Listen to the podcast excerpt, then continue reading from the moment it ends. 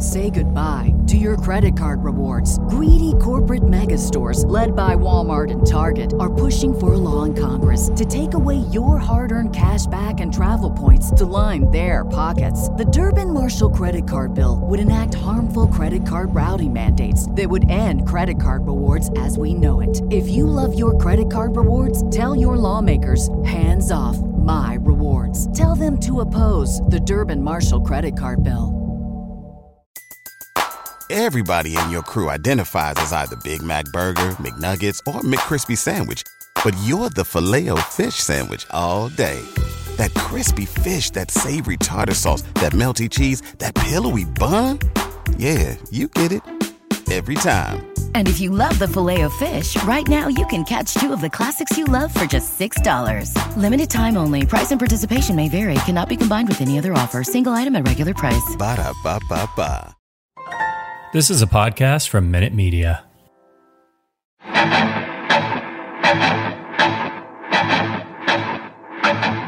Welcome to the Arrowhead Addict Podcast. Please welcome your hosts, Patrick Allen and Matt Verderame. All right, welcome in the Arrowhead Addict Podcast. Patrick Allen, Matt Verderame back again for our first audio only show in quite a while, a number of weeks. So big, big bonus for the listeners out there. You don't have to you don't have to look at our ugly mugs this time around.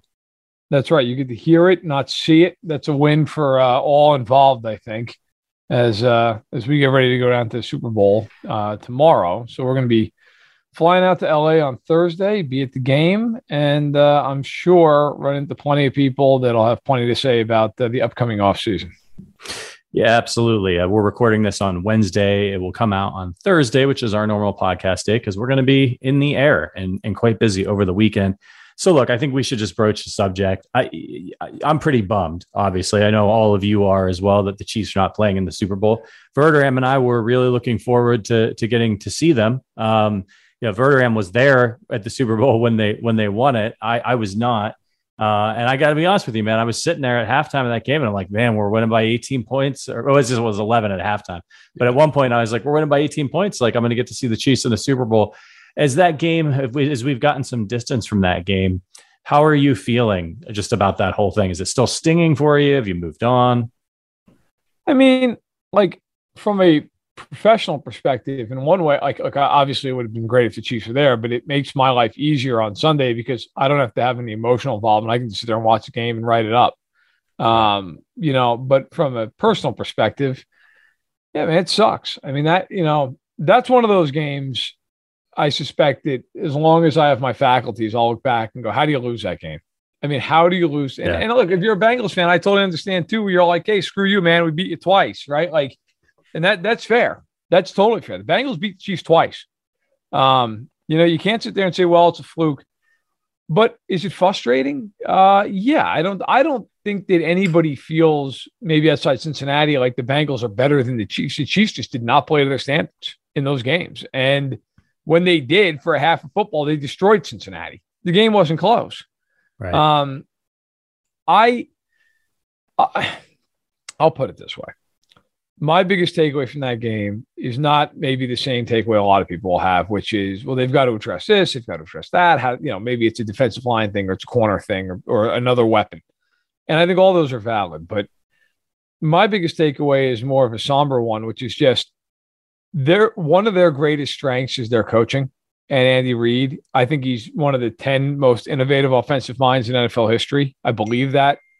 Um, but I also think he is their their greatest Achilles heel in these games mm-hmm. because he just doesn't change. And I've had people, a lot of people ask me, well, do you think this will be the game that makes him change? No, no, he's in his mid 60s. He's not going to change. Like he's what he is. He's been doing this for 25 years. They don't win a Super Bowl without Andy Reid. They sure as hell don't have the run of success that they have had without Andy Reid. I don't care what anybody wants to say about him. He drives me nuts sometimes, but like there is no way of arguing that, in my opinion. However, I just look at this and it's like they can do all these things in the offseason. They can go get a third receiver. They can go get another edge rusher. They can go get a corner, and that would help. That's great. They're still going to run into the same problem that they have with him, which is he just does not want to play normal football. He does not want to do it. They're not going to run the ball when teams are dropping eight guys.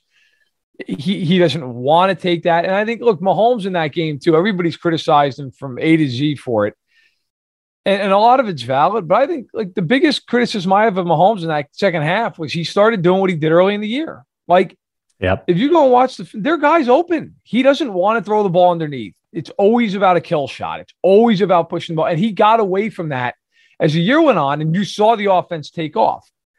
And I thought eh, in the second half of that football game, there were ways for them to beat Cincinnati, but I, I put it more on Reid than anybody else. The, the way they coached that game in the second half was so infuriating, and I just it, I just know it's not going to change. They're not going to change the way they play. It's he's going to continue to do this, and you know some years they'll overcome it because they're so talented, but a lot of you you won't. Like you just won't overcome that because you're you're playing other really good football teams and yeah. that's uh, that's frustrating.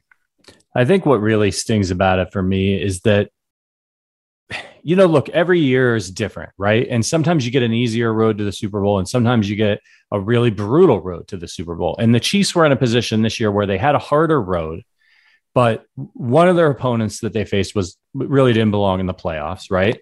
And right. Right. they had this huge mountain to overcome in the Buffalo Bills, and they did it. And then they went and they played a, a team that's not as, as talented as the Buffalo Bills, and they lost it. And then when I look at the team that's in the Super Bowl, the Rams are a very good team. The Chiefs could go toe to toe with them. I think the Chiefs could beat the Rams. So when you look back at like the opportunities for the Chiefs, and these opportunities are rare, you're looking at this year and you're like, oh man. Like whereas last year you can look at the, the Tampa Bay game and you're like, man, that look, they just they they just didn't have a chance. They couldn't block and that that was it. Tampa was just right. a better team on that day. But when I look at this this year, I'm like, oh boy, they could have. And it's not unlike the year that that the, the Rams made the Super Bowl the last time that the Chiefs should have been there. And I'm like, oh man, they could have won that game. I think that this Rams team is much better than that one was.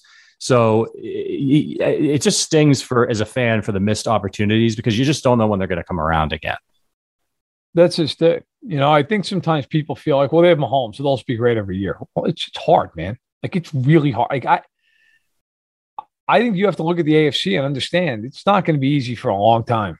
Like Herbert's there, and Allen is there, and Burrow's there, and to some extent, depending on your opinion of him, Lamar Jackson is there.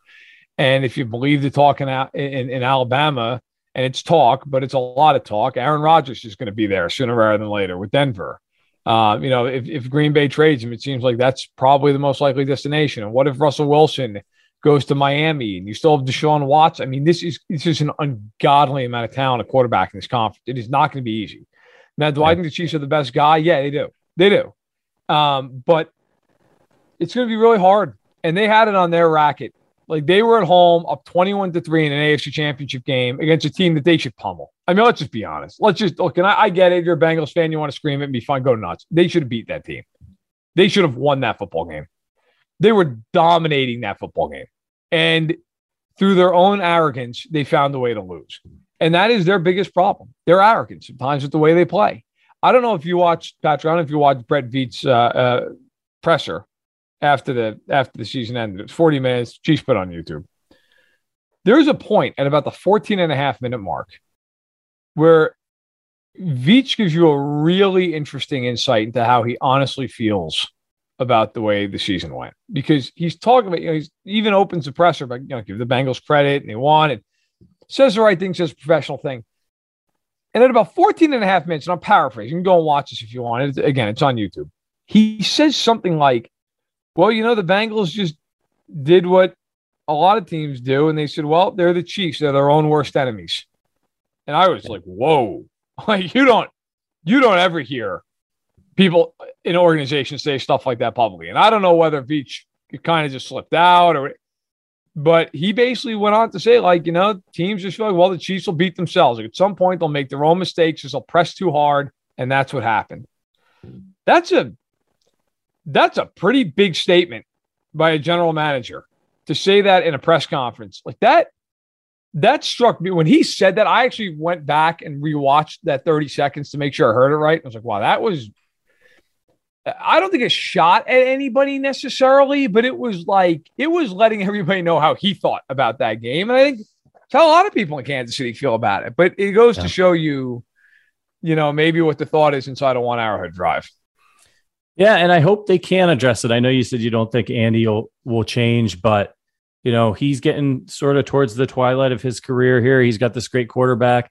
He's got to start thinking about what do I want to do for my legacy and getting another Super Bowl would certainly add to it and just making look, he's he's been innovative in his career. So hopefully he can find a way to be innovative and say to himself, they're dropping eight men into coverage. And if I just run the ball here, I'm going to pick up seven yards of carry. And uh, and then I can turn my quarterback loose again. I hope I hope he can get there. I know you don't think he will, but uh, for the sake of of the Chiefs, because that's what they're going to see. You know, if you're the rest of the NFL, you're looking at this year and you're like, eh, yeah, I mean the Chiefs kind of figured it out, but this is our best bet with these guys. So they're going to see it again next year. I just don't. I don't think he'll ever change. I don't. He never has, and he's in his mid sixties. Like he's probably not ever going to change. And I, I mean, I'm watching that game, and I'm thinking to myself the entire second half, like, how are you? How do you have this much hubris not to just run the football? I mean, they are dropping everybody. You have Trey Smith and Orlando Brown and Joe Thuney and Creed Humphrey, and you're not going to run the football right. against a three man front. You're just not going to do it. I mean, it was the height of arrogance. It was the height of arrogance. Look, this is a Chiefs podcast, and we're Chiefs fans. But one thing about this podcast, you're never going to get bullshit. They that coaching was disastrous in the second half of the game. Yeah. And I'm not I'm not one of these people screaming, you know, fire Andy Reid. They're not going to fire Andy Reid. They shouldn't fire Andy Reid, but it was an egregious way to coach a football game. And I would point out, as I have pointed out on this podcast and any radio spots I've done the last two weeks talking about this game, the, the warning signs were there with them the first two playoff games. Even though they, they destroyed Pittsburgh, how do they give up the only meaningful touchdown of that game that the Steelers scored? They run an option play with Mecole Hardman and Darrel Williams that they've never run. They're playing a team that they could beat by 30 points in their sleep, and they fumble the ball and it gets run back for a touchdown. Like yeah. the only way you're going to get yourself in trouble in that game is stuff like that. Then they play the Bills. It's a great football game. Tyreek Hill gets a big return. You're third and one at the 10. You're, you're up by two, eight minutes or so to go in the game. You run Blake Bell on an option. I mean, what, like, what, what are you doing? What are you doing? This is where I like Andy Reid's a great coach and he'll be in Canton and deservedly so one day. This is why, like, he'll never be a guy like Belichick. Do you think Belichick's got the backup tight end run an option on that play? Right. There's not a chance in hell. No. They're running the ball. They're yeah. running the ball and they're picking up a yard and they're getting to first and goal. But the Chiefs can't do that because it's not fun and it's not exciting and it's not going to end up on some kind of viral highlight clip. And that's why I lose my mind when they do stuff like this. And I and it and it carried over to the AFC title game. There were two plays in that game I'll always play over in my mind. First, in, er, excuse me, the first half, the end of the first half, we've all talked about it nauseum. Okay. How do you get tackled in bounds on a throw from the one yard line? How is that even possible?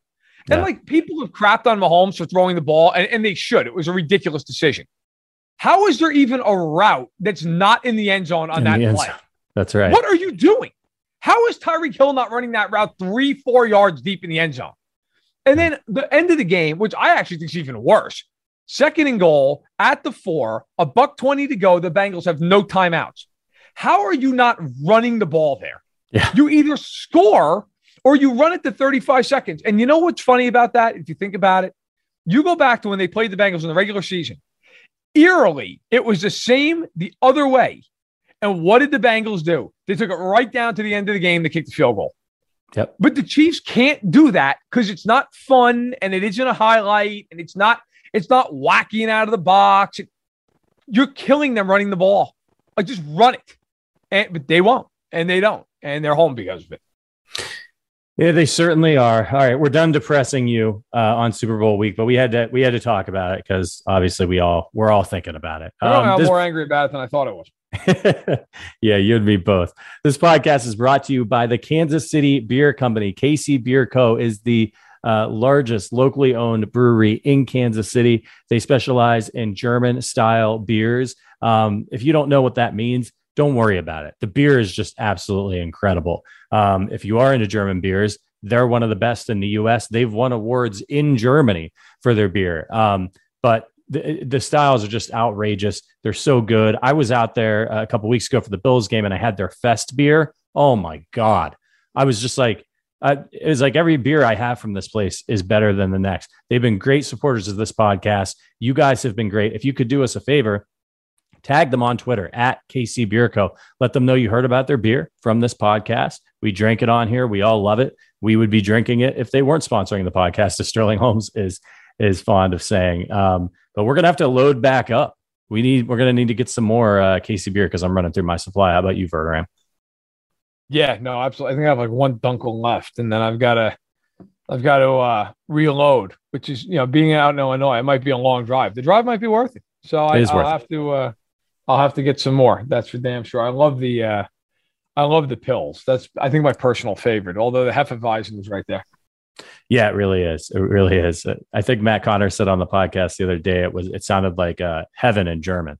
Um, so check out KC at KCBierCo on Twitter and tell them that uh, Patrick and Matt sent well, you. I'll tell you one thing too. I have a I have a friend uh, uh, who who comes over often who is from Germany. He grew up there. He lived in Germany first, I don't know, 25 years of his life, and he he loved those beers. He had two Baltic porters, and oh, nice was a huge fan. So, um, and and the guy the guy again, he lived in Germany for 25, 30 years of his life. So, um, you know, if he's got the stamp of approval, then then I mean, that's all you need to know. Yeah, it's pretty good. Pretty good. All right, let's talk some Chiefs. Let's talk about in-house Chiefs free agency. We've got that coming up here. You know, once the Super Bowl is over, it'll be a couple weeks, and then we'll be getting into into free agency. And the Chiefs are going to have to, you know, if they want to re-sign some guys before they hit the open market, they're going to have to do it soon. And the Chiefs have a lot, a lot of free agents um, uh, either unrestricted or restricted, but most of them are unrestricted. They also have a couple exclusive rights free agents, which we may touch on. But let's talk about, I guess, for me, the three top ones, the three big ones that the Chiefs have to address are Tyrann Mathieu, Orlando Brown, who they traded a first round pick for, right. and Charvarius Ward at the cornerback position. Let's start with with Tyrann Mathieu. We've talked about him on this podcast, and I want to get your opinion on something. Uh, we've said on this podcast for, for pretty much the whole year how valuable Tyrann is to the team, how important his leadership qualities are, who are you're going to replace him with, bring him right. back, right? He's a guy you want on your team. He's the leader of your defense. And one question I have for you that I'd like you to address as you as you tell us where you stand on Tyrann now is how important is when you have limited uh, cap space like the Chiefs kind of have, and they have to you have to decide where you want to spend your money because you have some big stars like Mahomes and Kelce that you're paying with a guy like Tyrann, how important is the safety position versus like, let's say, all right, maybe you make the decision. Uh, we really need an edge rusher. We need a guy that can consistently get to the quarterback. We weren't very good at doing that this year. Do you do you say I'm just going to sign the guy like Tyrann because I know he's an all-star player, or are you going to say like I need that money for another position that maybe I deem more important? I was just curious to get your take on that. I think it's really interesting. And I think he's the linchpin of their entire off season because, you know, and, and I'll look, I'll do more digging on that once Super Bowl's over. And, you know, because teams haven't even really started to do that yet. I, in fact, I was talking to, and I, I can say the name, she's going to be in a story, but uh, Shane Waldron, who's the offensive coordinator for the Seahawks, I was talking to him yesterday. And you know, he was like, I'm just sitting back enjoying vacation. I was like, great. When's your vacation end? Like, second the Super Bowl ends. It's like, okay. So like, I think that's kind of true of a lot of the NFL. Like once yeah. the NFL Super Bowl's done, um, like I'll, I'll start out with this. I think it's important. So the league calendar is out. You can find it on Google if you Google it. Um, the combine is March 1st through the 7th. I'll be in Indianapolis for that whole thing. In fact, Matt Connor, who lives in Indianapolis, is also going to be there. Um, and then free agency starts technically starts on the 16th which is when the new league year begins. It's when everybody has to be cap compliant, but tampering starts on the 14th. So realistically, free agency starts on March 14th at 11 o'clock in the morning. Okay, Central Time. Um, however, the franchise window, I believe, is from February 22nd, and I know the deadline is March 8th, 3 p.m. Central. So, um, if you remember a couple years ago, the Chiefs tagged Chris Jones the first day they could tag him, tagged him right away and obviously ended up working it out, it, and and everybody went off happy. They're not going to tag Tyrann Mathieu because there's a provision in his deal where it would be like 120 percent of his current salary. He'd be he'd be mm. at like 22 million dollars. They're not tagging him. If they're going to use the tag, it's going to be on Orlando Brown, okay, which is I think 16.7 million. Um, but to answer the thing about Mathieu, look, because they're not going to tag him, if you're Tyrann Mathieu, does it make sense to sign with the Chiefs right now, or does it make more sense for you to just hit the market and see what you can get? And if the Chiefs offers the best, you take it. And if not, you, you say, hey, match it or I'm leaving. Now, the danger in that, if you're Tyrann Mathieu, is if you wait and the Chiefs spend that money and you don't get an offer that good in free agency, then you're stuck and you're getting less money to go somewhere else where you're probably not going to have as good of a chance to win. But I think, look, spending money at safety for them, I don't mind it in the sense they play a lot of three safety looks. They move him around a lot. He's not just your typical, oh, he's going to play post safety. And sort of, he moves around. Um, I, I will tell you this because I do know this with them. They legitimately inside that building, they love him. That's not just, oh, we've got to say it at the press conference. They, I mean, I had, God, must have been trying to was year the Super Bowl. No, it was a year, year they lost to Tampa. Um, I had somebody with the organization text me and say, if if every one of our players was like Tyrann Mathieu, we'd never lose a game. So I mean, that's that's the level of respect that they have. I know he wants to be there. The hard part is he turns 30 in June. And are you going to pay him through age 33 at 16? I think it's going to be I think he's going to get about 16 million a year, which is the top of the line for safeties. That's what Harrison you, Smith got, right? And yeah, he you, he was yeah. 32 when he got that deal.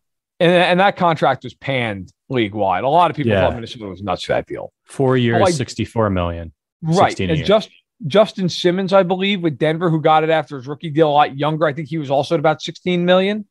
Um, Jamal Adams, who's basically a linebacker at this point, got I think 17 million a year. Hmm, 17 so, Yeah. So I mean, if you're Mathieu, look, you're going to be sitting there saying, I'm I'm going to the Hall of Fame. I was a Pro Bowler each of the three years I was here. I was a two-time first team all pro. I'm a captain. We went to the Super Bowl twice. We won one. I only missed one game in three years here, and it was because of COVID. That's a hell of a lot to argue with. Like he's going to have the right to sit there and say that. And I can tell you right now, his agent's going to say that. That's going to be the thing. He's going to say we have been. He's been durable. He's been a captain. He's led this defense, and and and, and the other one, Bowl, was a transformed defense. He plays not only a normal safety spot, but he plays down and plays corner at times for them. He blitzes for them. He's got all these accolades. I mean, if the Chiefs are going to keep him, it's going to be at a premium. They're not going to get him for 13 million a year. That's not happening. So, do you pay him what my guess would be is going to be something like 4 and 64 with 40 million guaranteed? I, I mean, you could, but if it, if he takes a half step back, that's a big deal at that price point. So, right. I think, man, of all their their free agents, I think that is the toughest one to handicap as to what's going to happen. Yeah, it's really Harris, Harrison Smith, as we mentioned, at 32, with got a four year deal, which kind of set the market for Mathieu. Eddie Jackson in Chicago is making 14 6 a year on a four year deal. He's 27. Justin Simmons, 15 2 a year. He's 27. And you mentioned yep. Jamal Adams at 25, 17. So you got to figure Tyrann Matthews is going to be in there Maybe he loses a little bit of value based on age, right? But Spotrac has him, at, they, they think his market value is 14.8. I think they're going to be going looking for at least 16, like you said. He'll get more and, and and there's going to be a team out there probably that's willing to pay it because it's it's big money for a safety, but it's not crazy money by NFL standards. So if there's a team out there that's like, you know, we need we need some help on our on our defense and this guy they know about his leadership they know about his experience and they've got cap space well guess what? They're going to outbid the chiefs so do you think he yep. gives them any kind of hometown d- discount if they say no. hey look tyrann we can only give you 14 13 no. no i think he tells them to get lost and i think he should tell them to get lost no I, I think he would look here's the problem you got if you're the chiefs so the top seven teams in cap space, they're all in the AFC. Every one of them. The Dolphins, the Jaguars, the Bengals, the Chargers, the Jets, the Broncos, the Colts. Now, you start looking at that list. You know who could really use a safety? The Chargers to put with Derwin James. And they were posting pictures together at the Pro Bowl, right? Like, you, like that is known as the place to try to recruit guys. Um, you know, look, I'm not saying like the Chargers are like the leader in the clubhouse, but could he go there? Yeah, he could. Could go there. That would make sense. That'd be a hell of a tandem. And if you're the Chargers, you're stealing him away from the Chiefs. Right. That, that's worth some money to you, right? That's worth some scratch. I think you you look at uh, you know, the Bengals have Jessie Bates, who they're gonna have to try to take care of. I don't think they'd be players for him. You know, just just Mathieu? does he want to go to Jacksonville? I, I I struggle to see that. He's a guy who, who's such a winner. I just kind of have a hard time seeing him go there. All the money talks. Uh, Miami, you know, they're actually strong in their secondary. Like, I think they're probably going to spend it elsewhere. And the Jets are terrible. The Broncos have Justin Simmons. But, you know, listen, the Chargers are interesting. Uh, you know, there are some other teams out there too that have money. I mean, you know, but I, look, in the end, if the Chiefs want to keep him, they'll keep him. I, I would think. I mean, they, they should be able to. But he's going to be expensive. If I were the Chiefs, I'd offer him three and 48 with like low 30s guaranteed and make it basically a two year deal with a third year option. And he's probably going to want a fourth year. And I, if I'm the Chiefs, that's kind of my sticking point. It's hard to move on from great players, but it's not Madden. Like you can't just hold on, hold on, hold on because, well, that's what I want to do. Like you've got to do what's best for the team and that's a lot of money. Like they could get two or three really good players with that amount of money. So it's tough. It's a tough call for the Chiefs, and I'm I'm going to be interested to see what any of my digging does here in the next couple weeks in terms of finding out maybe more about that. Yeah, you think about him going to a team like the Chargers, and it sort of feels like a nightmare scenario for you, especially if you don't if you're not able to adequately replace him. What do you? What is your feel? What do you think is going to happen? And what do you want to happen? I think it's going to be an interesting negotiation. I think I I think they are going to make an offer to him, but I don't think it's going to be for four years. I I and, and if it is, I think it's basically a two year deal with two years on the back end that they can get out of. Um, I don't think they're going to essentially guarantee the third year. Maybe I'm wrong. And, and again, I have not done digging on this yet, so I'm I'm just kind of flying blind a little bit on this right now. But that would be my initial feeling is they can't get boxed in. Like you can't, as great as he is, do you want to be paying him when he's $33 million, 33 years old? Do you want to be paying him $16 million a year? Right. I mean, it's a lot of money. Like Orlando Brown, I don't think they'd have any problem giving him five and a hundred. None. Maybe even five and 110 because he's 26. And, and it's it's a totally different deal. That contract's going to run out by the time that you know he's the age that Matthews at now. Um, you go even on look look. I'll give you an example. So Travis Kelce is, uh, I think, probably a first ballot Hall of Fame, or it's certainly going to be in the Hall of Fame. So they extended him after they won the Super Bowl. His current number in it here now he's a he's a Hall of Fame tight end. His cap number this past season 7.6. This year is 8.8. Then it jumps up to 14.6 in 2023 when he's 34 years old. But the Chiefs can cut him and save 10.4 of that million right? So you only are only on the hook for 4.2. The following year it jumps to 16.4, but the Chiefs can cut him and they only eat 2.8. And then the last year is 18.65, but they'd wow. only have to eat 1.4 million of it. I mean, Veach basically said, We're going to extend you through 2022. And after that, it's year to year. And right. if it makes sense, we'll keep you. And if it doesn't, you're gone. That's Travis Kelce. Like, right. They're not just going to lock themselves in with Tyrann Mathieu because they feel like they're obligated to. In this business, you pay for what you think's going to happen, not for what has happened. Right. That's how that's how you end up being old, expensive, and not all that good. Um, I think they will negotiate with him. I think they want him back. I think he wants to be there. That's a great starting point. But I don't think they're going to just say, okay, look, no problem. Here's 50 million guaranteed. I do not think that's going to happen. I don't think it should happen as much as it would hurt to lose him. The Chiefs have to pay Patrick Mahomes a lot of money, and they did a great job structuring his contract so they can keep kicking cap down the road and continue to maintain that flexibility, including this year. They can they can open up a whole boatload of space by restruct uh, not restructuring Mahomes' deal, but converting it to bonus and yeah. push the money and then cut Frank Clark, and all of a sudden you a ton of money opens up. Um, I, I, but I I agree with you. When you've got a guy like Patrick Mahomes, he's all that matters. And you have to have the flexibility to put the players around him. And that's going to be obviously doing a good job in the draft. But sometimes you're going to need to get guys in free agency to fill holes that you have. And there are, when there are veterans, you know, like if the Chiefs were in a position to go after a guy like Davante Adams, like, I don't know, like let's say Tyreek Hill blew out his knee or something, right? They need flexibility. Like we got to have a guy like that. There's one available. We're going to have to pony up for him. You have to have the cap flexibility, and you don't want that money tied up in a 33 year old safety who's on the end back end of his career. By the way, like speaking of the Mahomes contract, this is again like this is the flexibility that they have with Mahomes, which is one of the great contracts, honest to God, of all time. The, the teams ever and, and he, he's I'm sure not complaining. He's getting half a billion dollars. So this year, right now, as it sits, if they do nothing, they change nothing, he's due uh, 36 million against the cap. Okay, which obviously, of course, they're not going to cut him. But the hilarity of this, because of the way they've structured this thing, if they cut him, their dead money is 93 million dollars. Okay, so uh, he's safe. Now, the following year, it jumps up to 46.7 against the cap, um, and and that's really the big number. Then it goes to 44.2 in 2024. And the reason I'm bringing this up is starting in 2024, his number is 44.2. God forbid something ever happened. He's hurt. Go, something crazy happens. Of the 44.2, if they were to cut him, they eat 10.6 million of it. After that, it's 46.2 million, his cap number. They'd eat 4 million if they cut him. Then the final six years, 41.9, 59.9, 44.4, 44.9, 50.4, 52.4. If they cut him any of those six years, they don't eat one cent. Wow.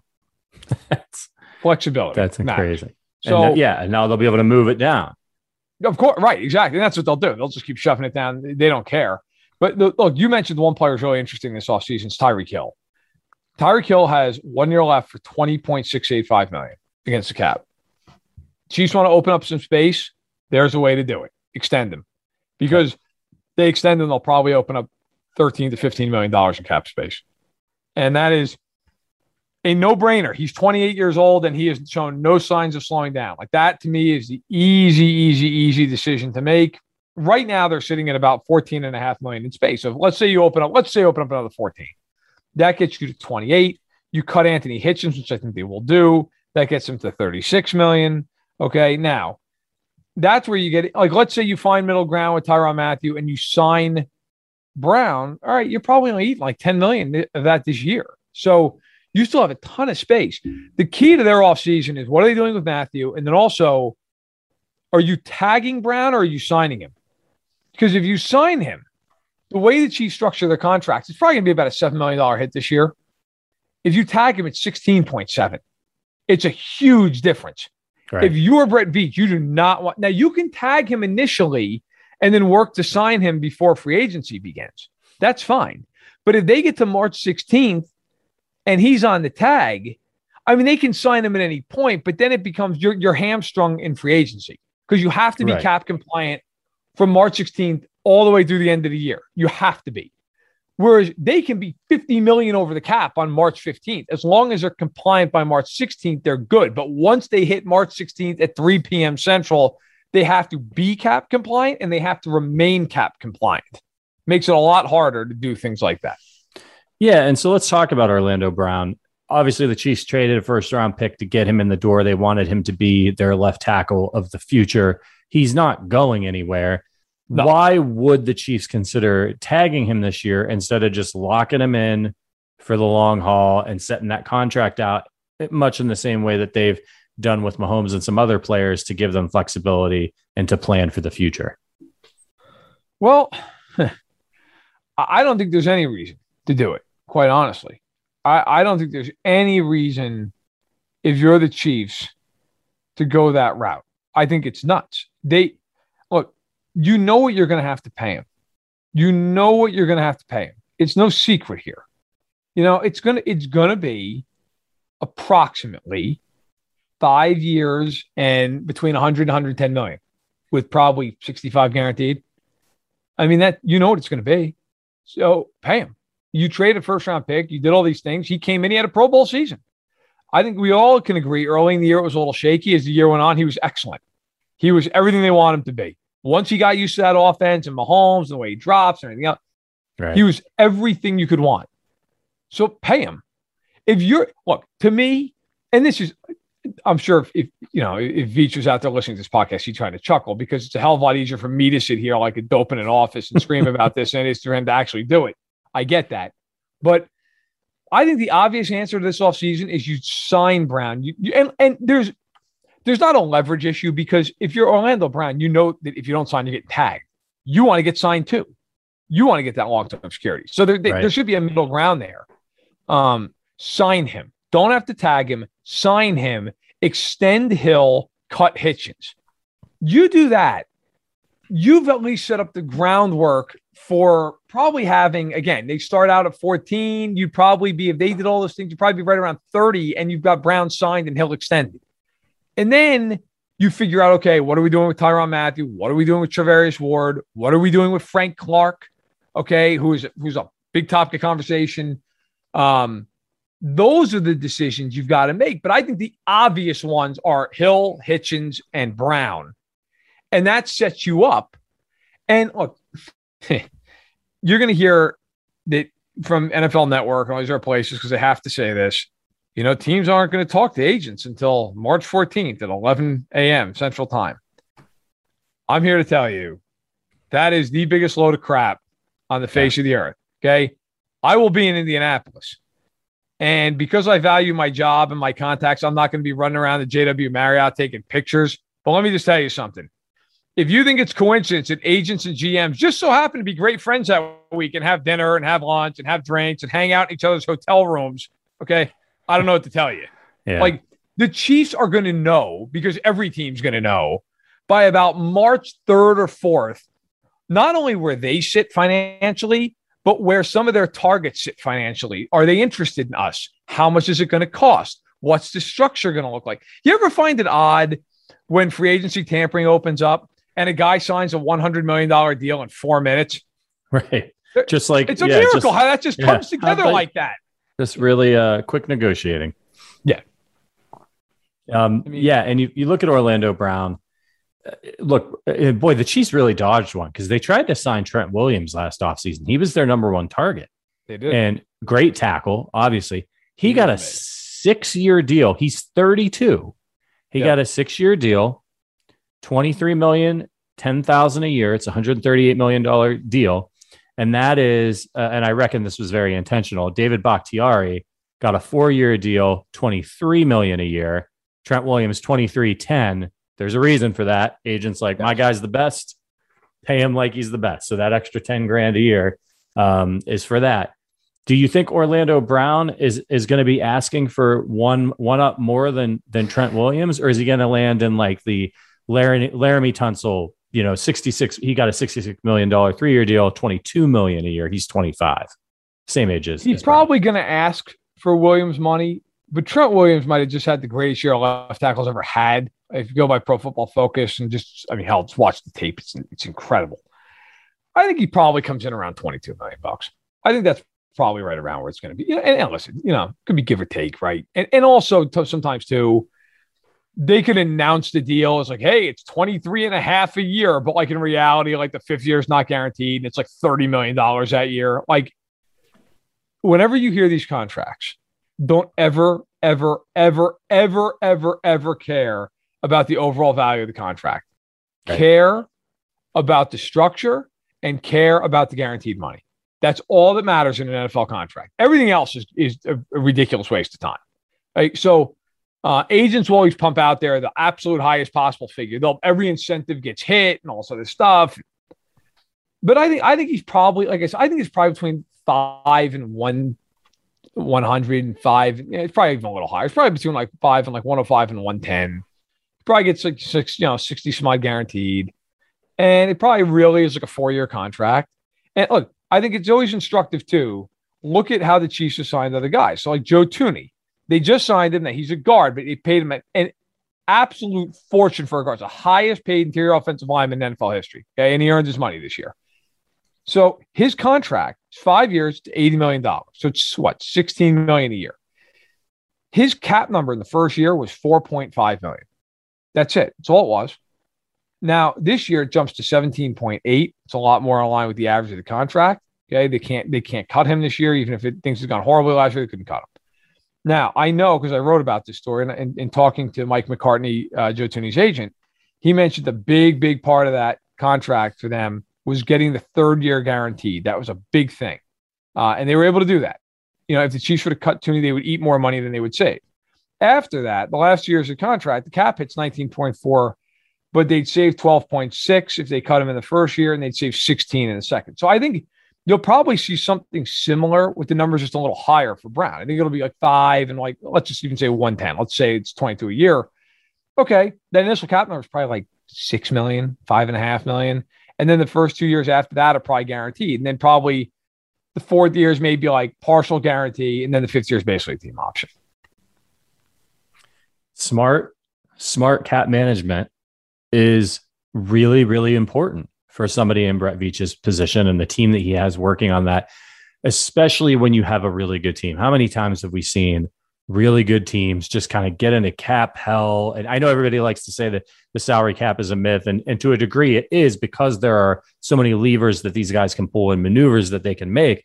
But sometimes when you have a lot of really good players and they're really expensive and you're doing a bunch of signing bonuses and you're doing all these things, you can find yourself in a pickle and not to have much mobility. So that's uh, probably a really underrated part of, of Brett Veach's tenure uh, uh with the Chiefs is his ability to get these contracts in a really good place and to be thinking way down the road about what he wants to do. I want to ask you about Charvarius Ward.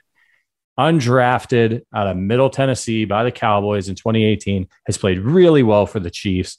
Not a flashy player, but he's just always there, usually in the right position. You saw how the Chiefs played when he was injured and when he came back, how much better the defense got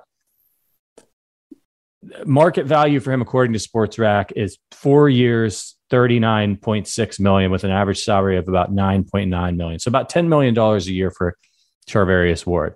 I think that sounds like a bargain for a guy who's 26 years old. Um, it puts him in line with like a Bradley Roby, a Logan Ryan, a Ronald Darby, a Kendall Fuller. Yep.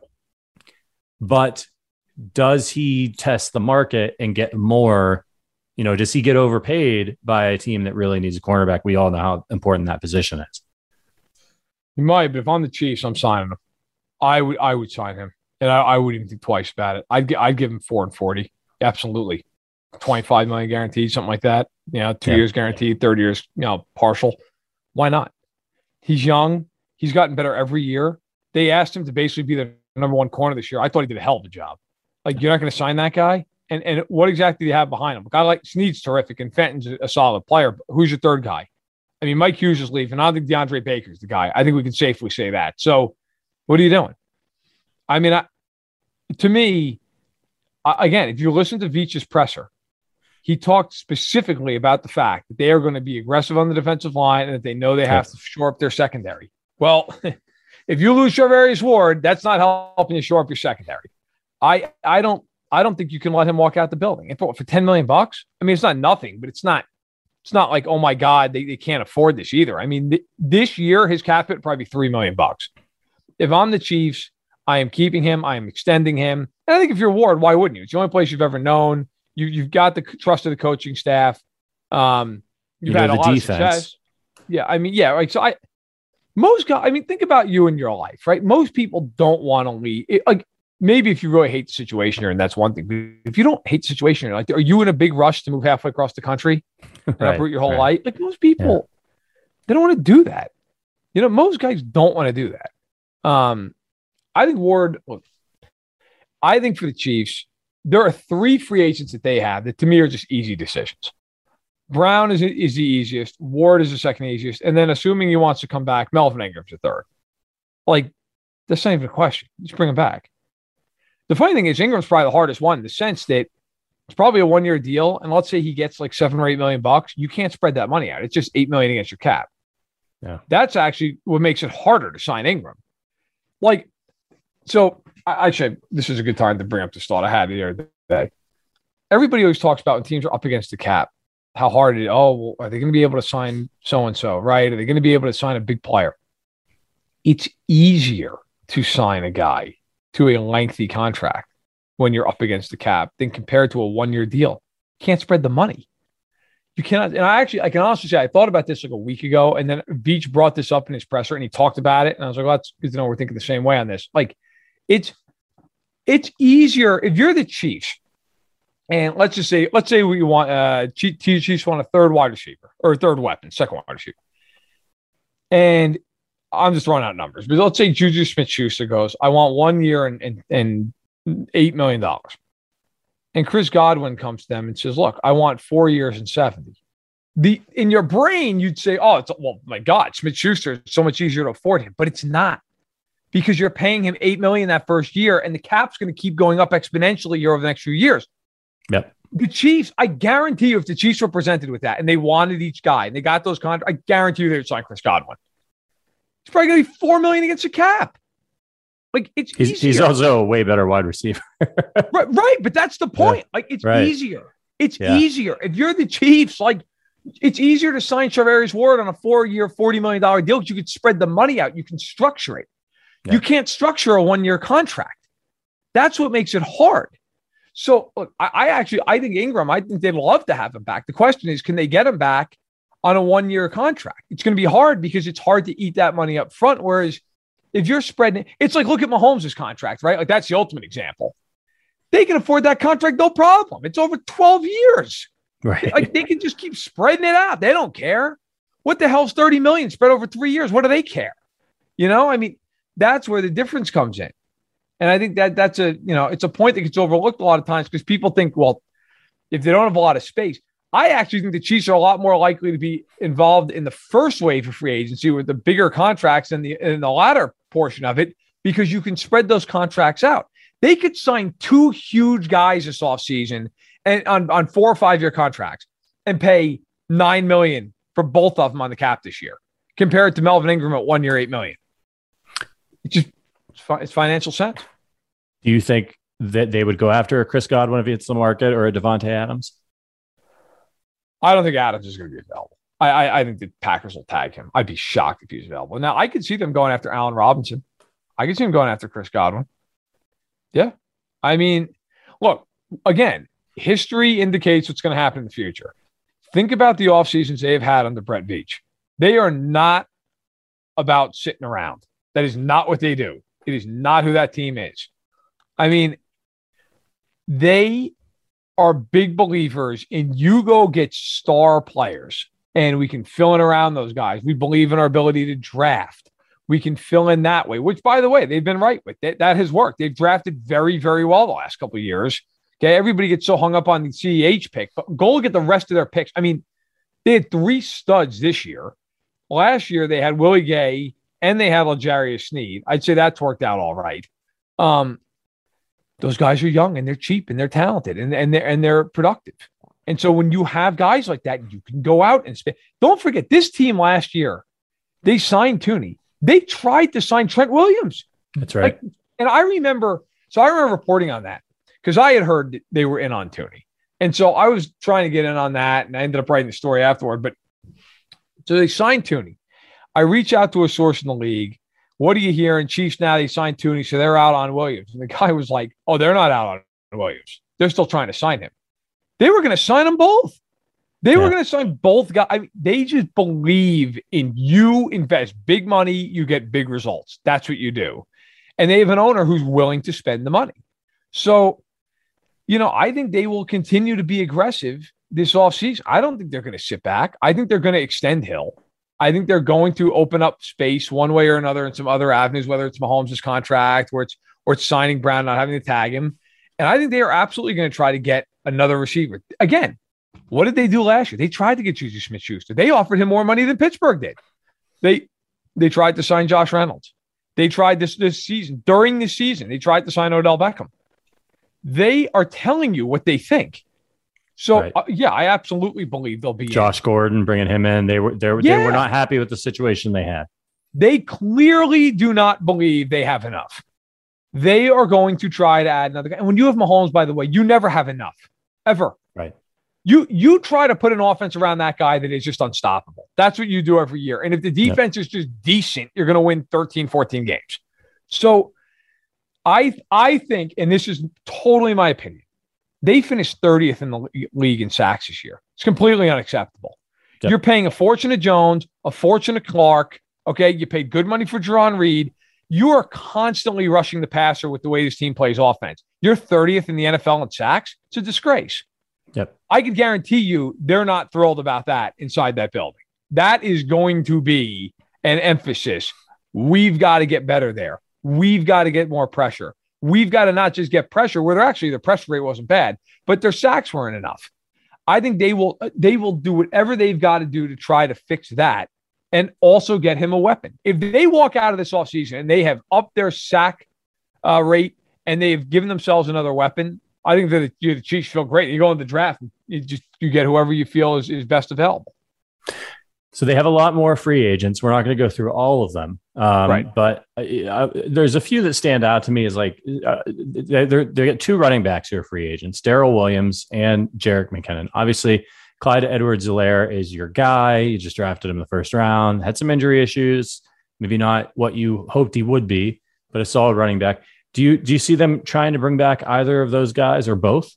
And are they happy with their running back position, or do they want to try to get a little bit more dynamic there? Because one thing I said to Matt Connor when we talked about this a couple weeks ago was that I feel like those guys are all sort of fine. They're all fine. Right. And right. I remember this offense and how dynamic it was when they had Kareem Hunt. And it was like, oh man, like they would they would dump that ball off and he would do bad things to defenses. Do they want somebody like that? Or are they just like, we're good, we're not going to run the ball anyway, let's get receivers? Yeah, I mean, and Andy, I think, is actually trying to cut every running back off the team. So right. they just don't have the get, option get them, anymore. Get them on. You know? Um, no, like, you know what? I think they'd love that. But at the same point, like, I, I thought at the end of the year, they found something with Williams and McKinnon. I mean, by the end of the year, I mean, Williams had over a 1,000 yards from scrimmage. Right. Um, the question is, do they bring them both back? Look, as much as Chief fans like both those guys, it's not like either one of them going to command a lot of money.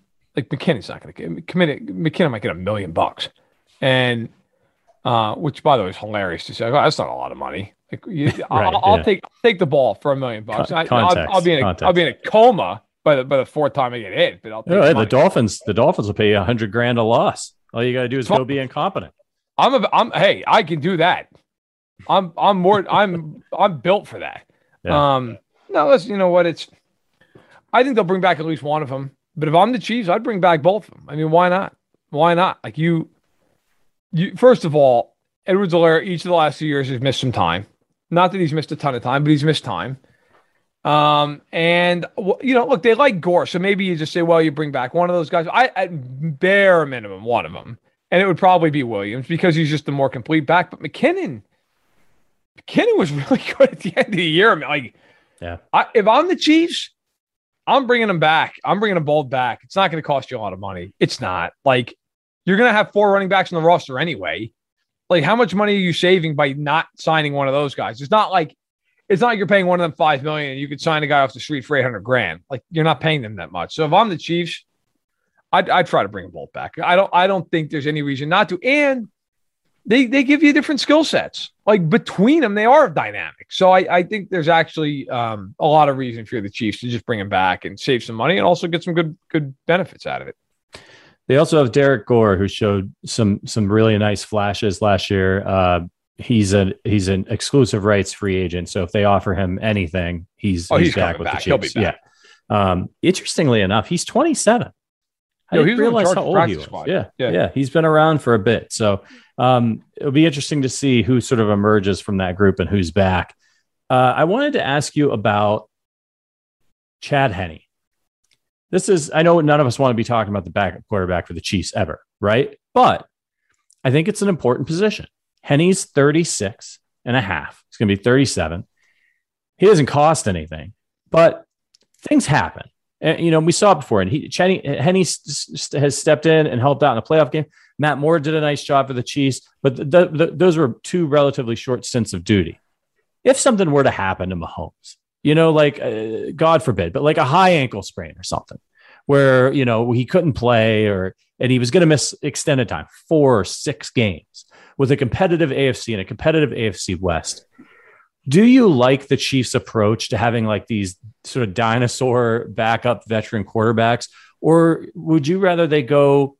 I, I, really like what the what the Baltimore Ravens have done with their backup quarterback situation in recent years. Right, they had guys that fit their system, fit their skill set. Were a little bit. They, they had RG three there for a little while, and then uh, the guy this year, what Huntley was his name, right? Tyler Huntley, yes. um, yep. who played very well when he came in. Um, do, do you think the Chiefs should consider that as a contingency plan because you're trying to win Super Bowls? Not all injuries are season enders, but they can be season disruptors. And do you want somebody who with maybe a little bit more sizzle in that backup quarterback room? I actually would like to see them promote uh, Shane Buechele, who they they brought on last year as an undrafted free agent, and he spent the whole year on the practice squad. They protected him. They liked him. So I'm not saying I would like bring him in with no competition. I'd probably sure. bring in a veteran for some competition. But if Buechele proves in camp that he can win the job, then I'd give him the job. Like I, I, I like having a guy back there who you're like, okay, look, he could be the backup for the next six, seven, eight years and really be there. You know, Henne, Henne's been fine, but he's older. And I don't know. I mean, I, I think look, if Mahomes gets hurt, they're screwed anyway. Let's just be honest. I mean, I, but you know, would I would I mind them, you know, having Buechele really practice, uh, you know, and and and rep for the backup job, and maybe you bring in somebody like Andy Dalton to go against him, you know, like maybe that's the answer, or or, or everybody's boy Fitzmagic, who, who by the way the Chiefs still owe a Super Bowl ring to. That's right. Um, like by the way, if they could bring him in just for just for who he is as a person, bring him yeah. in. Yeah. Hilarious individual. Like bring him in. Like that guy. I, I don't ever want to see him play, but I'm all for Ryan Fitzpatrick and Travis Kelce in the same locker room. Be incredible. Yeah. Um, and he can win you some games if you need to win some games. Like it's oh, not yeah. you, you, don't want him to you don't want him to start half the season, but I would feel great about Patrick Mahomes and a combination of Shane Buechele and, and somebody like Ryan Fitzpatrick. That would be if I was a coach, that's how I would always want it. I'd want my my franchise guy, a younger developmental player who has skill set that I like, and then an old veteran who's wily and can can get me some wins.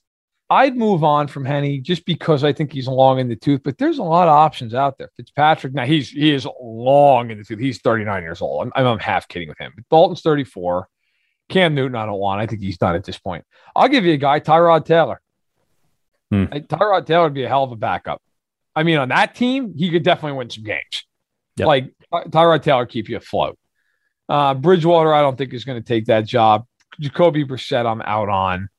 Trubisky, uh, that would be some poetic justice, wouldn't it? He backs up Mahomes after that draft. Well, especially if somehow uh, they ended up uh, with what's his face coming back um, from Chicago. Why can't oh, I spit yeah. out his name right now? Um, what the who Field? Matt or? Nagy. If Matt Nagy, oh, oh Matt Nagy, there, Nagy you know, could he come back to coach the quarterbacks or you know what I yeah, mean? right, like, right, right.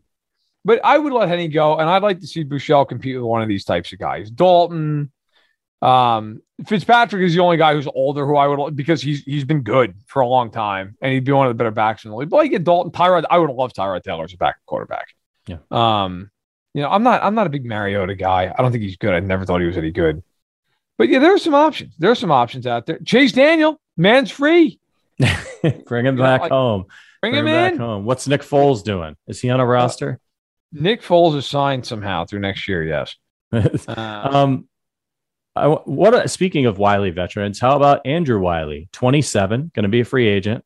He's made nine hundred twenty thousand dollars. I mean, you bring him back as a depth piece, or does he go out there and say, "Hey, I started a lot of games for this team at right tackle, held my own. Pay me.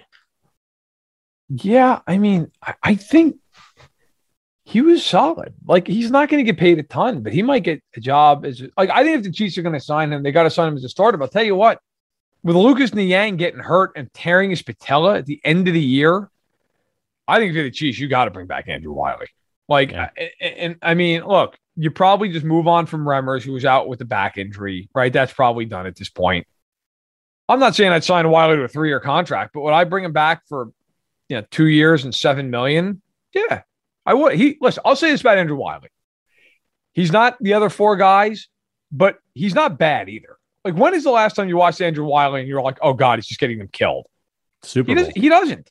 Like, you know, he's he's solid. So Yeah. I, you know, I think, I think for him, if you're the Chiefs, makes a lot of sense to bring him back. I think, I think, uh, and if he turns into a really nice depth piece, that's fine. He can play guard, he can play tackle, right? So you have that flexibility. Um, I'd like to see him back. I think, I think he makes a lot of sense to bring him back. If Niang wasn't hurt, I might have a different opinion. But Niang's hurt, and that's a nasty injury, man. He that he might be out for most of next year. You know, maybe not, Yeah. but it's certainly possible. And as we start to wrap up here, I got a three pack for you Daniel Sorensen, Ben Niemann, and Demarcus Robinson. Yeah, I just I just suffered an aneurysm. um, well, guys, I'll tell you Niemann's, now, they- Niemann's they only bring- 26, Verderam. Oh my, god, who is? Niemann. He's a young guy. He's cheap. They they bring bring back any of them. I'm taking a month long vacation. I, I I just can't. if, if if I got to listen to one more person tell me, well, you know, they're good on special. I don't care if there's Steve Tasker on special teams. I can't. And by the way, they're not. Like I can't. I can't Bring back it. Marcus Kemp.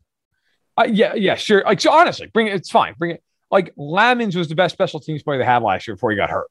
I am, I am so done. If they bring back Demarcus Robinson, my head's gonna explode. I can't take it. Six years and they and he runs the wrong route. It feels like every other time they target him. And then Niemann is is what he is. And so, like, you know what, Dan Sorensen, I'll always have what I hope is at least a little bit of a nuanced take on him. That guy had a great career in Kansas City. Say whatever you want about him they I will I will go to my grave saying and believing they would not have won the Super Bowl the year they did without him. That Texans game, he almost single-handedly turned that game around. Like he has had some huge moments in Kansas City. But it's over. It's just oh, it's fine. He had a great career as an undrafted free agent, but it's time it's time for them to move on. And then with Niemann, like, what are we doing? I mean, he he it, you have to take you have to take the keys away from Spagnuolo with this stuff. You can't allow him to put Niemann in on third down anymore. And by the way, Sorensen, uh, he he just played his eighth year in Kansas City. Guy ended up having, and you know what's Hell of a amazing? I, I mean, uh, in 2020, he had 91 tackles. like, Yeah. I mean, 91 tackles. You know, listen, he for his career, he ended up he he did more than probably even he would would have thought he would have done. Right? I mean, guy 12 Yep. picks in his career, and he had some huge ones in the playoffs. Daniel Sorensen, nobody over the years, other than maybe Mahomes, Kelce, and Hill, has made more of, of a of an impact than than Daniel Sorensen. Nobody. I mean, he did some incredible things. Like I always, I'm always amazed. He in his career in the regular season, in 111 games, forced four fumbles in 111 games. In the playoffs, in 15, he forced two and has a pick. Like the guy's just a, but it's time. It's it's done with him. It's done with Niemann, and my God, is it done with the Demarcus Robinson? Just enough, please. I can't take it anymore. You think they bring Blake Bell back, 30 years old? I don't know. I mean, eh, probably to run the option in a key spot. It's going to make me go go in the, in the face. I like, but like, yeah, I really do genuinely ask myself, like, if they let him go, then who are they going to bring in that's going to make me blow a blood vessel? Who's it going to be? Right. Who's going Right. to like? Are, are we going to get like Nick Allegretti running the option next year? Because really, that's all that's left. Yeah. Like, are we going to have a play next year where the Chiefs line up with like, like Derrick Nnadi at slot receiver, you know, and then run them on a go route? Like, what what uh, what's left? What what else can they possibly do other than just run for a yard? I, I mean, Well, they they got Tommy Townsend over there with the cannon. They could get him throwing some passes on the goal line. I, I mean, honestly, I'm surprised he hasn't already done it. I, I mean, it, it is, it is insane. Like I, I really sometimes I wonder if you told Reid, listen, it's like a Sophie's choice thing. Okay, you you either can run the ball for two yards and a first down on third and two, or you can pull a fan out of section 328 who who can throw the ball to himself as he runs down the sideline. Like, what do you think? I really think Anthony it would be like you'd almost start to have to shake before he said, "You know, let's hand off." Like it's just, so I, I look forward to if they lose Blake Bell. Who's the next? Is it? Do we just go to Noah Gray? Like, is he just the next one in line, or is he too athletic? Do we have to find somebody who's less athletic than Blake Bell? Yeah. You know, I, I I'm fascinated. a lot of the remaining free agents are guys that are easily I don't want to say easily replaceable. I'm not trying to, to rip on them, but they're they're replacement level players, right? A, a Byron Pringle who played very well. He's going to be a free agent. You know, like we said, Demarcus Robinson, Kyle Long. This is probably the end of the road for him. Michael Burton at fullback. He's 30. You know, you can find somebody to do that if you want to keep with the fullback. Armani Watts, he's only 25, never really caught on. Wouldn't be surprised if if he's gone or a, a, you know a very cheap signing just to come back to be a special teams guy. So it's going to be about those few guys we mentioned, the big ticket guys, and then and I'm sure we're going to address this in, you know in the coming weeks here. Who's going to hit the market? Who are the guys that aren't on the Chiefs right now that the Chiefs are going to want to add? And then after that, we're going to be talking about the draft. And the Chiefs have some picks this year. By the For way, once. I've been following. they do. They do. I've been following Twitter, and uh, the NFL today announced that there's going to be games played in Germany each of the next four seasons, regular season games. Um, I'll tell you right now, you can bet your bottom dollar the Chiefs are going to be playing in one of those games, and I wouldn't be surprised if it's next season. They, um, they have a very strong relationship in Germany. They are on TV there a lot. Believe that or not, it's true. Um, they uh, if you look at the video the NFL put out, I was just watching it. Like, there's like a lot of like Chiefs clips in it, and I'm, I, I would, I would venture a guess that the Chiefs, if not next year, certainly one of the next few years, but they'll probably be over in Germany at some point. And so, if you want to make a trip to Germany and catch the Chiefs, well, you're about to have your wish here. Do you think they'll use that game, that extra game where you know you're supposed to have an extra road game? So like the Chiefs played the Packers this year at home, Right.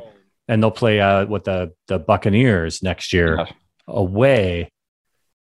Could that be the Germany game? That would that would suck for Tampa, who was on the you know was on Tough the road and doesn't get a home game. Yeah, tough break. I would love that for the Chiefs. I don't think you can take a home game for the Chiefs since they're already at a disadvantage. Right, right. So it, it I think that would be. kind of be a rough. Yeah, I think it would have to be like a road game, um, with an NFC team because otherwise you're taking an AFC team's home game away. Yeah, yeah. I.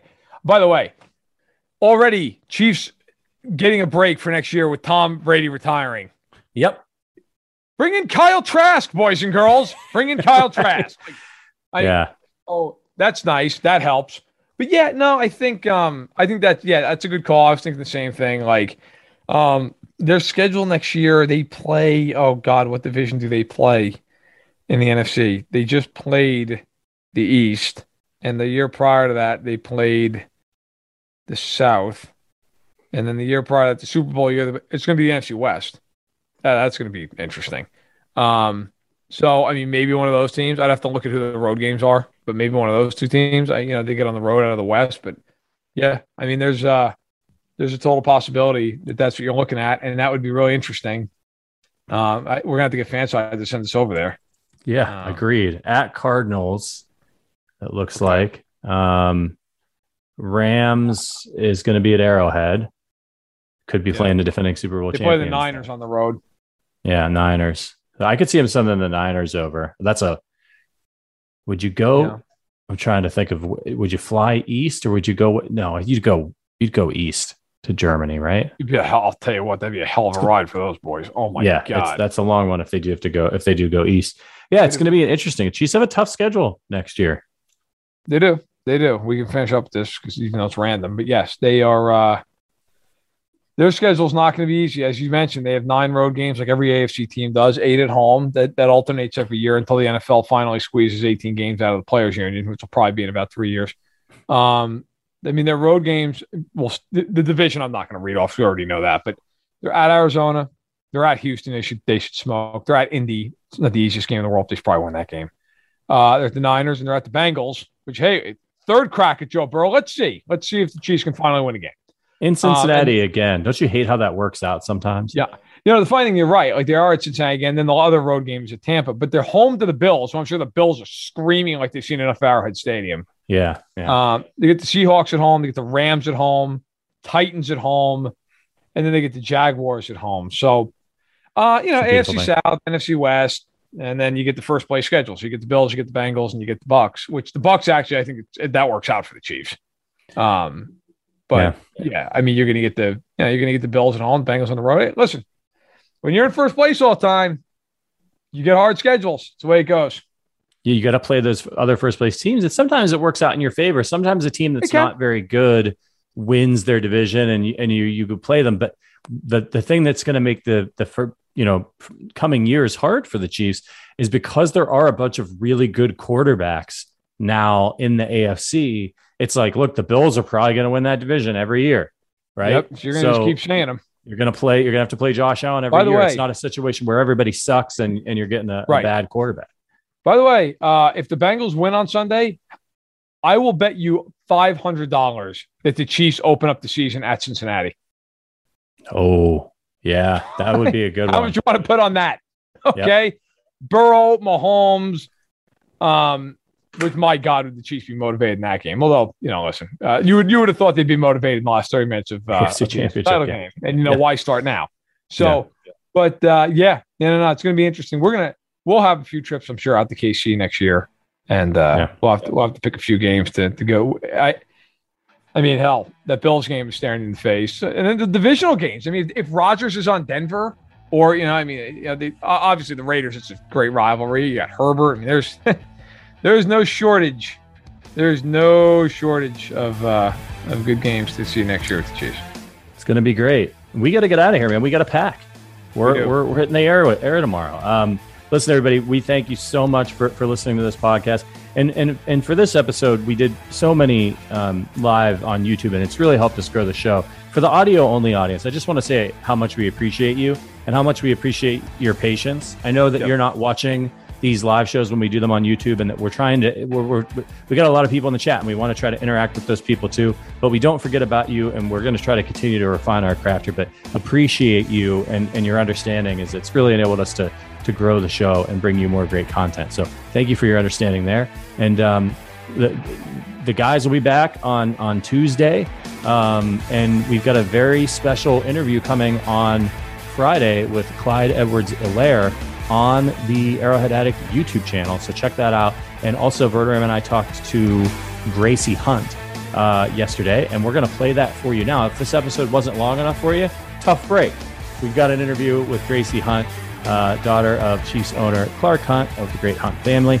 And uh, it was a nice conversation with her. Some interesting stuff about the, their suite there at Arrowhead Stadium and uh, some stuff that she's doing with the Special Olympics, which is a cause near and dear to our hearts. So give that a listen. And uh, Verderame and I will see you here. Uh, we're both on vacation next week. Yeah. So we won't be here on Thursday. So we'll see you the following week. We'll be back on our normal time slot two Thursdays from now. Um, if you're interested in being a member of the Arrowhead Addict podcast, hit that join button over on the YouTube channel, and uh, you can chat with us in the private Discord. Everybody that is a subscriber uh, to, to, a sustaining member that joins gets access to the invitation to that Discord. It's really cool. We have a lot of fun in there talking football pretty much 24 7. If you can't get enough football talk, that is definitely the place to be. So check that out. Um, all right. Well, we appreciate you guys so much. Leave us that five star review over on Apple Podcasts. We'll read it on the podcast. All right. We're out of here. For Matt Verderame, my name is Patrick Allen. We're going to the Super Bowl, just not the way we want it. We'll see you guys in a couple of weeks. But until then, go Chiefs.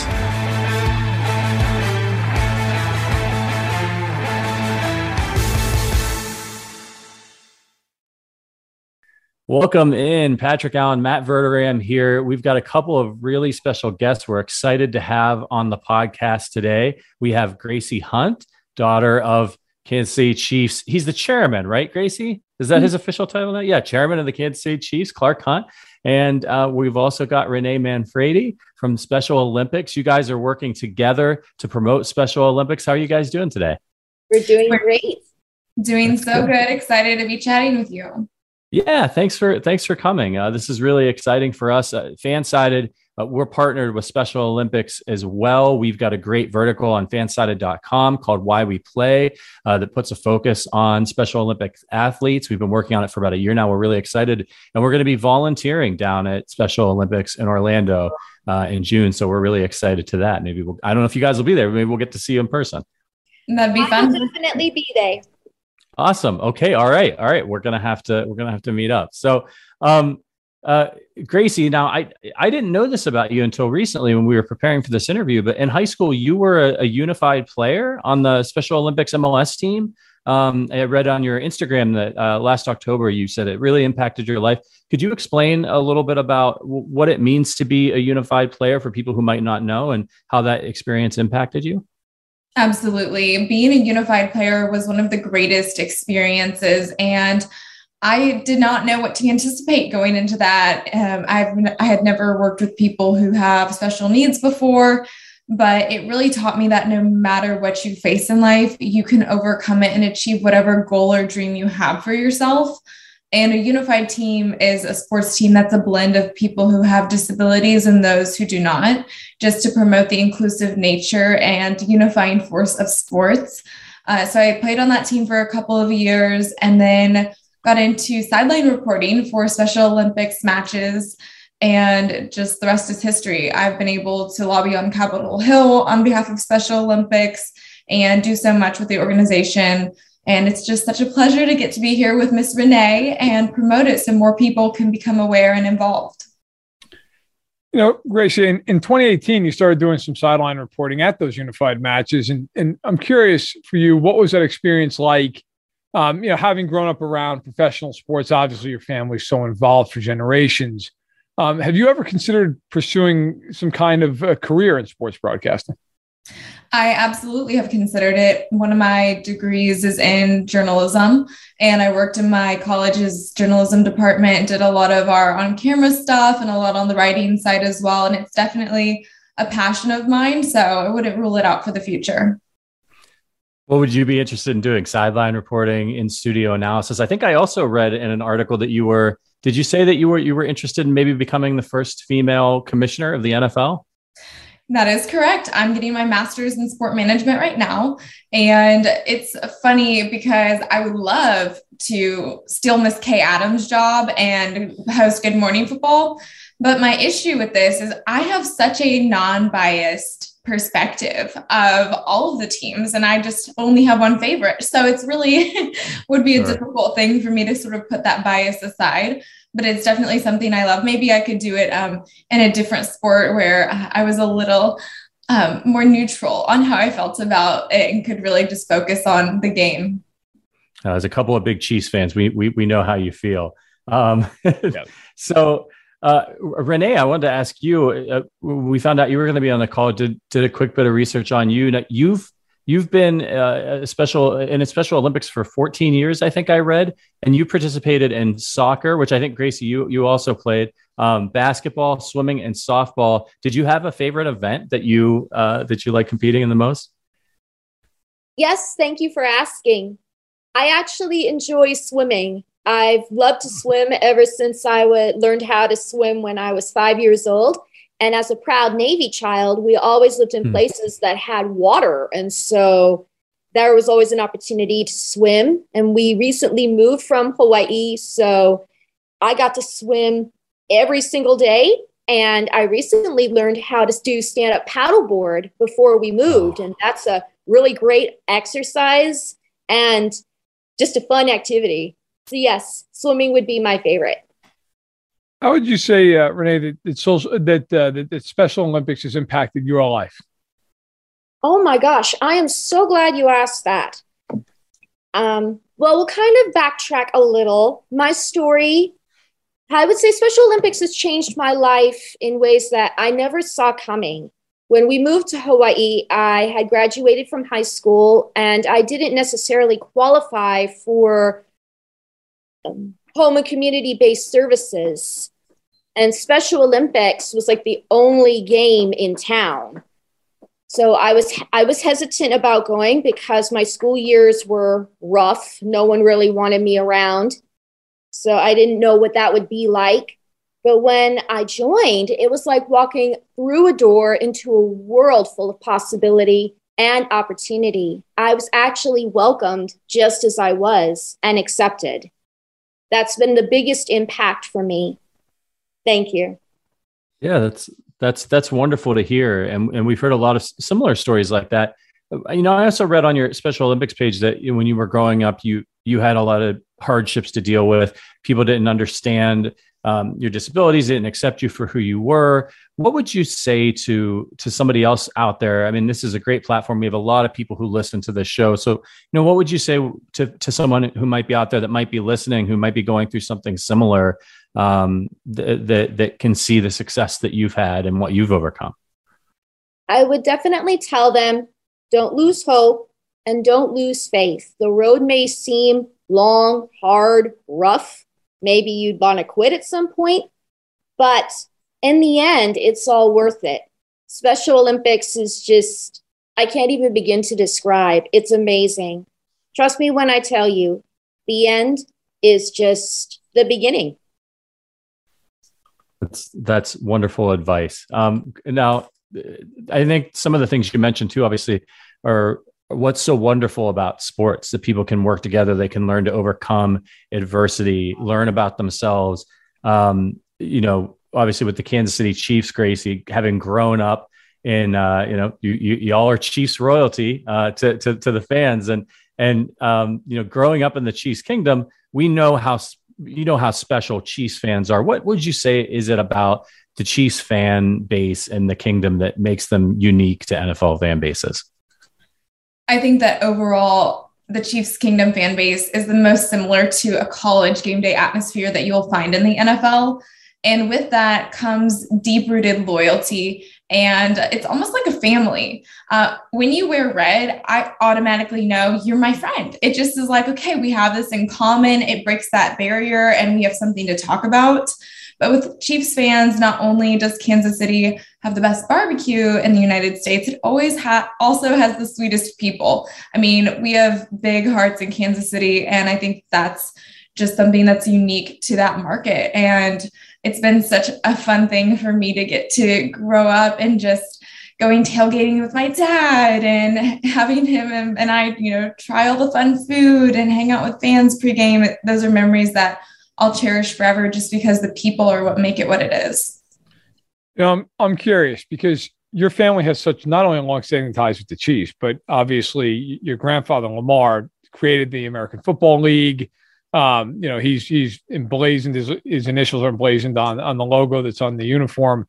Um, and in 2019, after 50 years, the Chiefs finally got the Lamar Hunt Trophy and brought it home and I've heard your dad speak on it. And I'm just curious from your perspective. I'm sure winning the Super Bowls, you know, it's the ultimate achievement in the NFL. But to win that trophy, considering how personal it is to your family, what was that like? I can't really explain to you the feeling because I would like to call it pure joy. And I think that that's probably the closest thing because, as you all can probably relate, when you win a football game, especially when it's not one where you win by five touchdowns, I think relief is the primary feeling you experience, but you're super happy too.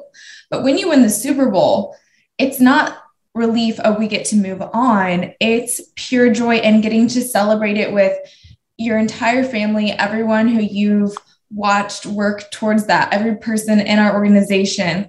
And it was that collective joy that we all experienced that made it what I would argue to be the happiest day of all of our lives. I'm not sure what could top that um, because you're just sharing it with so many people and getting to watch my dad and my grandmother hold that trophy up. Just seeing how hard he works and how much he sacrifices meant the world. I bet. Uh, I know it was even for Chiefs fans, you know, to know that the team had never brought home the Lamar Hunt trophy. I know we all really wanted to see it, and it was really exciting to see Clark get to bang the drum that day and to finally get to lift that trophy. Um, it was super exciting. In all your your time being in and like around the team and in the facilities and stuff, do you have like a, a, a few favorite you know ex Chiefs that when you look back on were were really fun or that you really looked up to and enjoyed? Oh, absolutely. Growing up, you have the ones who you just end up crossing paths with more, and you definitely look up to them. I know Dustin Colquitt was one who really I he got to watch all of us grow up, me and my siblings. So saying goodbye to him was really, really hard um, when that time came. And so it's definitely a bittersweet thing because um, the relationships transcend whether or not you're on the team, but it's always like hard when you have to, you know, move into a new chapter of what the team is and draft new guys. And then it's, it's crazy, but I'm very thankful for the family culture that exists at Arrowhead. Yeah. So speaking of Arrowhead, it got remodeled in 2010. It went under you know a little bit of a facelift and, and a renovation.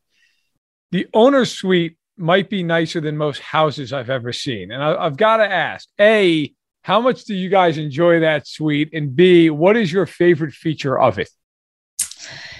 A, it's a it's a special one, and I really love. There's a section of it that has uh, all, a lot of the antique games that my grandfather collected his nickname was Games. And I know growing up, we kind of used and abused those antique games. So they're a little beat up, but um, it's sweet because they always remind us of him and his love for sports and games.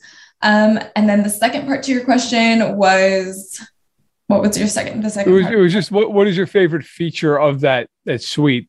Favorite feature. Yeah, I think that that's probably the favorite feature growing up. I would say Shirley Temples because Tavia and Clark would not let us like have them, but you could get them um, in the suite at Arrowhead. So we looked forward to the Shirley Temples.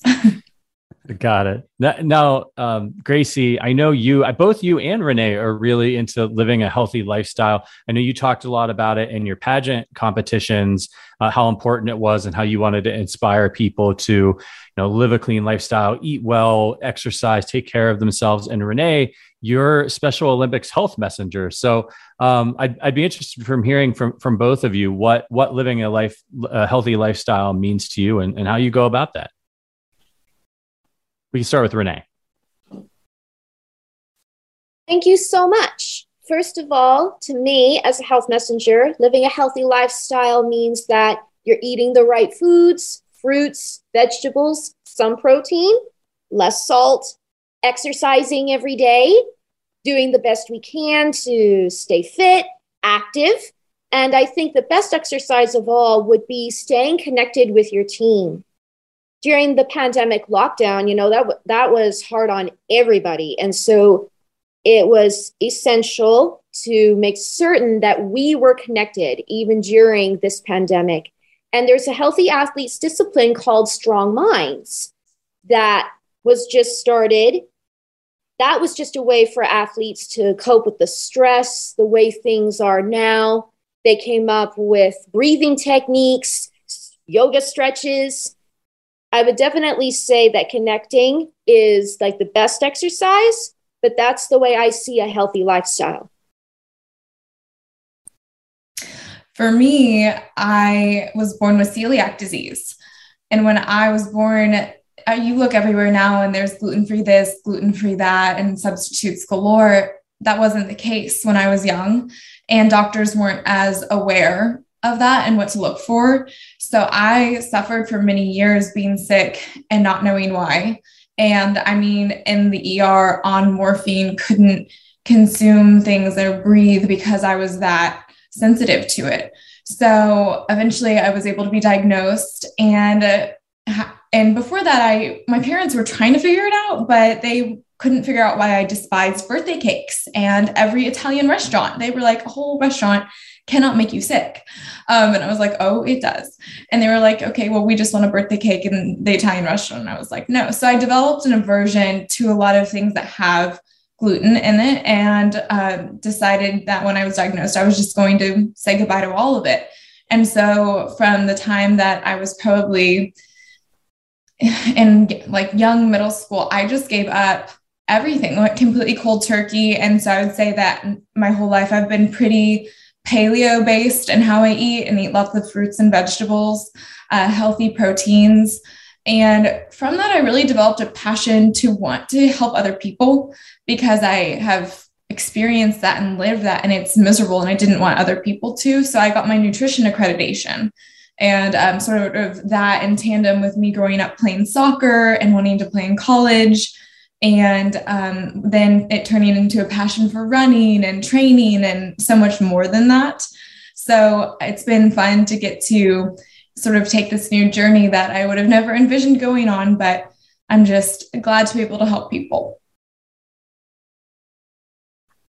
Well thank you you got uh, one more? No, I, I, think I don't know if we have the time, but if we do, um, I guess I would just ask for you know real quick for both of you, just the Special Olympics here as it continues to grow in popularity and it grows in importance. I think, um, you know, you both obviously have such great connections. Renee being involved for over a decade and a half, and and Gracie being involved in a multitude of ways. And heck, there's even a Chiefs tie-in. I mean, Jamaal Charles was in the Special Olympics, right? I mean, yeah. he he maybe is the most famous athlete to ever come out of it, um, in a lot of ways, and he's been an ambassador for it. Um, how do you hope that it, you know, for both of you, how do you hope that it grows going forward, both in the, in terms of the games themselves, but also in the scope that people view? Renee, you want to go? I would definitely like to see the mission of inclusive health move forward. There are a lot of health disparities that individuals with IDD face.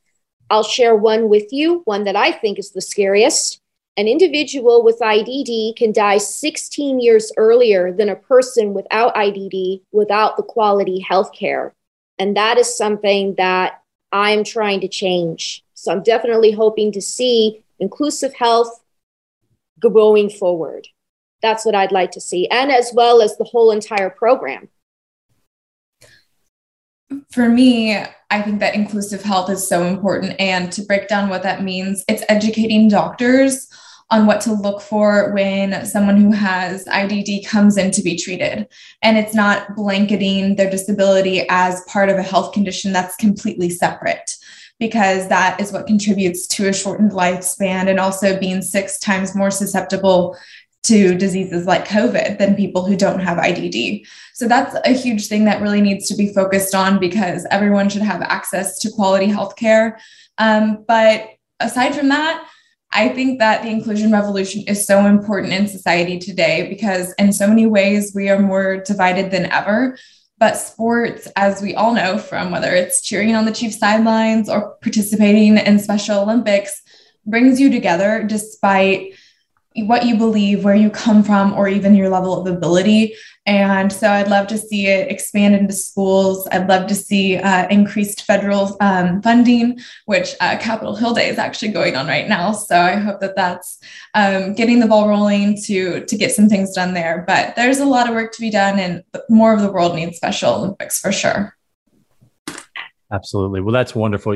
Thank you so much for for coming on. You know, hopping on our platform. It's it's great. We're we're thrilled to be able to be working with Special Olympics to help get the word out um, and and the things that you have to say and your experiences to a larger audience, and of course the Chiefs Kingdom, um, who's they're a little down right now. Um, for for obvious reasons, but it was it was still a really exciting season, and I think brought a lot of joy to a lot of people. Gracie, do you think you're gonna get that uh, get that chip back next year and win the Super Bowl again? I definitely have a lot of faith in Coach Reid, Patrick, and the team as a whole. I know Patrick's really competitive, and I don't know if you saw this tweet, but he was quoted saying, like, I don't think it's something you really get over until you find yourself in a new Super Bowl, more or less, is what the quote said. And I think that that's how my family feels too, and how most of Chiefs Kingdom feels because it's something that's you work so hard to get to that point. But the good news is that the future is bright and it was a wonderful season. So looking forward to great things. Absolutely. Well, thank you again so much for joining us for, for Matt and I and, and, the whole Arrowhead Addict team. We appreciate it. So wonderful to meet you, Renee and Gracie. Um, have a wonderful spring and summer, and maybe we'll see you down in Orlando at Special Olympics. We look forward to it. It was so nice to meet you guys too. Thank you. Absolutely. Thank you. Mahalo. Mahalo. Take care.